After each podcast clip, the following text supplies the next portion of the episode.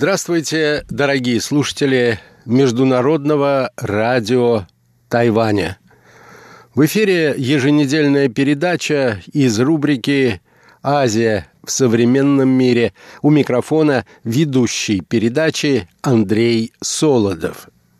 Проглядывая последние публикации, появившиеся на сайте московского отделения фонда Карнеги я обратил внимание на статью старшего научного сотрудника фонда Пола Стронски. Статья посвящена возможным изменениям в политике Соединенных Штатов в отношении государств Кавказа и Центральной Азии – после президентских выборов в Америке.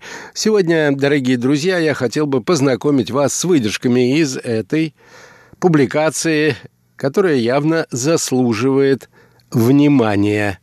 Итак, политика Америки в Центральной Азии –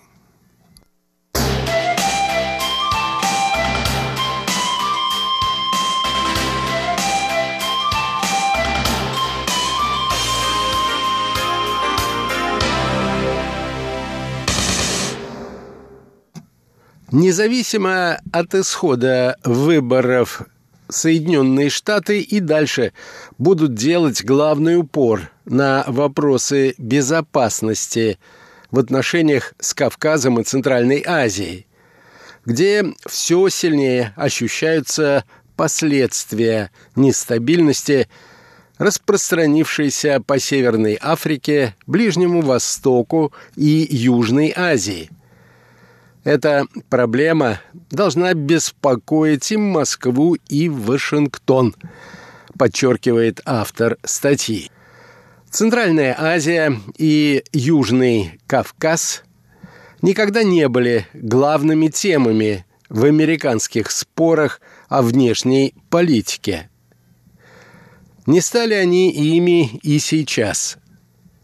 Когда страна поглощена пандемией – экономическими трудностями и более масштабными международными проблемами, вроде отношений с Китаем и Европой, никто из кандидатов не стал уделять особого внимания этим регионам к югу от российских границ.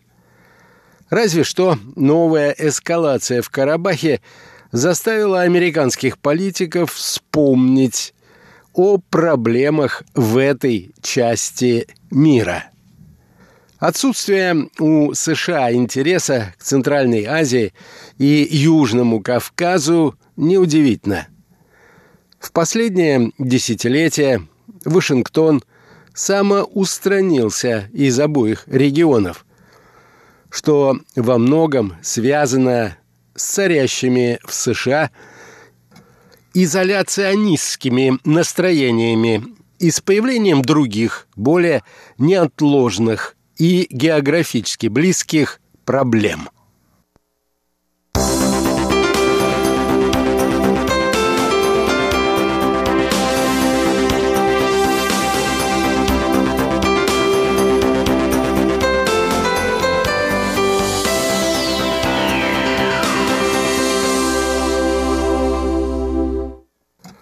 Американский уход из постсоветской Евразии, пишет далее автор, начался еще при администрации Обамы, которая сдвинула приоритеты в сторону Тихого океана и стала выводить войска из Афганистана. Это отвлекло внимание США от европейских и постсоветских проблем. При Трампе тенденция только усилилась. К немалому огорчению многих лидеров Центральной Азии и Южного Кавказа, которые давно пытаются уравновесить свои непростые отношения с Россией с помощью более тесных связей с Китаем и Западом. Уход США оставляет им куда меньше возможностей для многовекторности. И после выборов тут вряд ли что-то изменится. Главная причина отступления США из постсоветской Евразии в том, что их присутствие там изначально было лишь побочным эффектом от экзистенциального шока, вызванного терактами 11 сентября и последующей войны в Афганистане. Теперь же Центральная Азия и Кавказ представляют для Соединенных Штатов второстепенный интерес.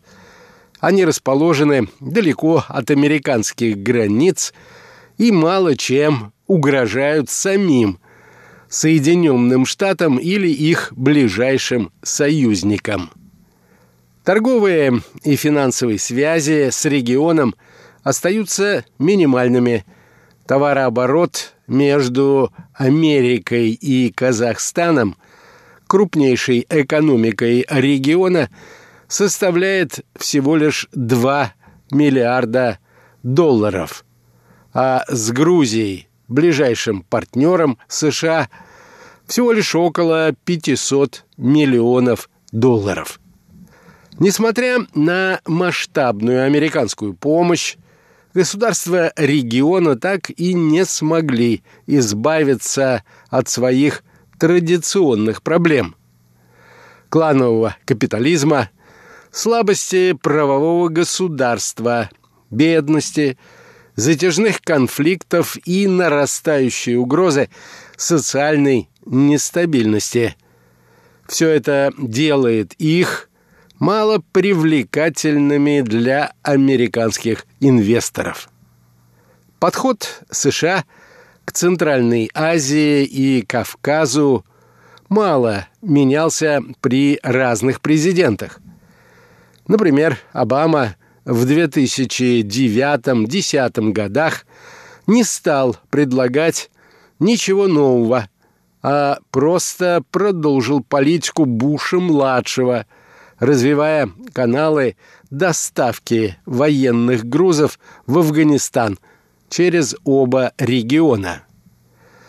Только во время второго срока Обамы – когда начался вывод войска из Афганистана, администрация предложила формат 5 плюс 1, то есть государство Центральной Азии плюс США для расширения диалога с государствами этого региона по общим проблемам. Администрация Трампа сохранила формат 5 плюс 1, который в 2020 году дополнительно усилил госсекретарь Майк Помпео, запустив собственную среднеазиатскую стратегию. 5 плюс 1 стал главным инструментом участия Вашингтона в делах региона. Если победит Байден – в чьей команде много выходцев из администрации Обамы, которые и разработали в свое время формат 5 плюс 1, прежний курс, скорее всего, будет продолжен.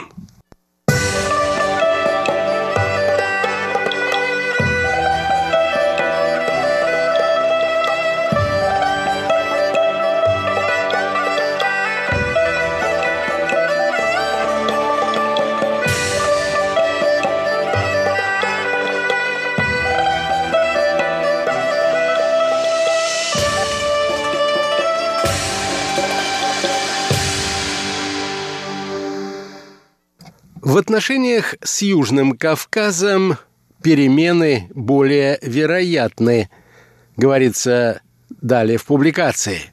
Причина – события, произошедшие в самом регионе. Для всех трех последних администраций ключевым кавказским партнером была Грузия. Соединенные Штаты сделали в страну немало долгосрочных вложений, а сотрудничество с ней пользуется поддержкой у обеих партий. Поэтому Вашингтон скорее всего, будет и дальше оказывать Грузии масштабную помощь в сфере безопасности и предоставлять ей дипломатическую поддержку, хотя все это и вызывает трение с Москвой. Тем не менее, у американской стороны уже не просматривается стремление добиваться вступления Грузии в НАТО в обозримом будущем. Столь же маловероятным выглядит и вступление страны в Европейский Союз.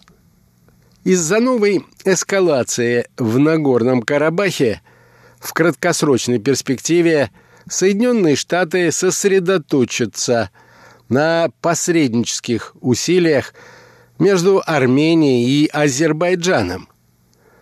У обеих стран сложные отношения и с Россией, и с Западом. Администрация Байдена в случае его победы, скорее всего, будет более активна на этом направлении. Недавно он раскритиковал Трампа за слабое участие в урегулировании карабахского конфликта. Единственная попытка выступить в роли посредника, которую Трамп решил предпринять в конце октября, судя по всему, должна была помочь ему привлечь голоса американцев армянского происхождения. Трамп немедленно стал нахваливать соглашение о прекращении огня, достигнутое 25 октября – Однако это соглашение продержалось всего лишь несколько часов. Нарастающий гуманитарный кризис в Нагорном Карабахе и вокруг него заставит Америку активнее содействовать восстановлению пострадавших областей и помогать беженцам, число которых может превысить 100 тысяч человек. Когда закончатся бои, Соединенные Штаты могут возобновить свою гуманитарную программу по разминированию в Карабахе, которую администрация Трампа завершила в начале 2020 года. Тем не менее, учитывая, как быстро – меняется ситуация на Земле, Соединенные Штаты скорее будут просто реагировать на происходящее, а не пытаться действовать на опережение. Сложно предсказать, как война отразится на двусторонних связях Вашингтона с Ереваном, Баку и Анкарой – Вероятно, она замедлит, а может быть и вовсе прервет антикоррупционные реформы по западному образцу, которые проводит армянский премьер-министр Никол Пашинян. Это, в свою очередь, поставит под вопрос его политические перспективы и способность добиваться поддержки Вашингтона. В то же время быстрое продвижение азербайджанских войск в Карабахе и обстрелы гражданского населения тоже вызывают беспокойство у американского руководства и особенно в Конгрессе, что может негативно сказаться на отношениях Соединенных Штатов с Азербайджаном.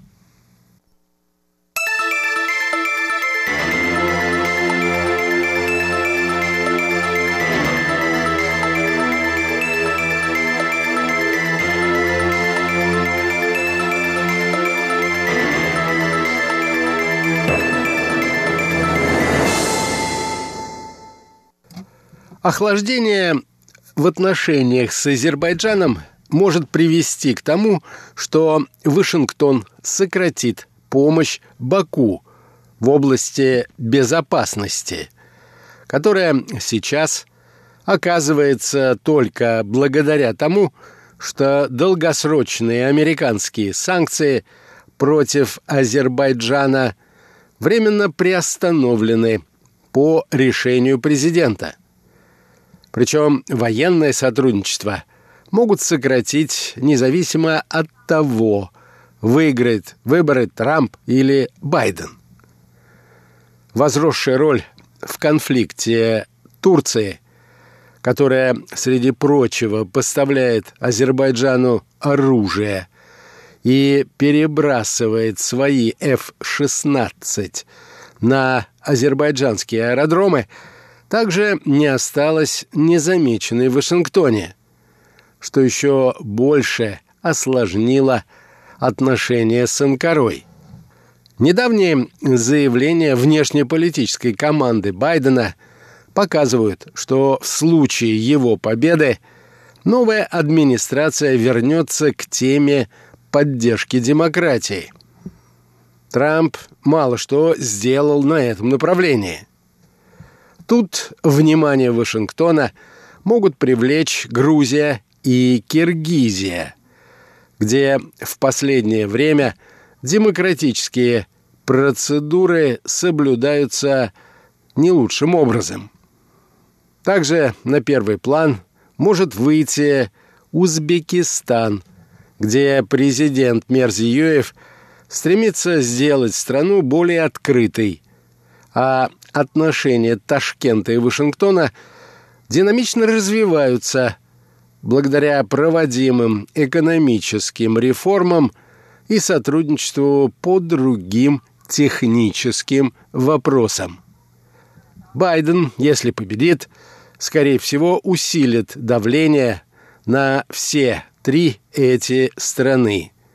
Хотя любые новые шаги по продвижению демократии будут касаться прежде всего Грузии. У нее самые тесные связи с США. Там больше шансов на успех. Да и в целом Вашингтон считает, что именно Грузия может стать привлекательным образцом успешных реформ по западному образцу во всей постсоветской Евразии.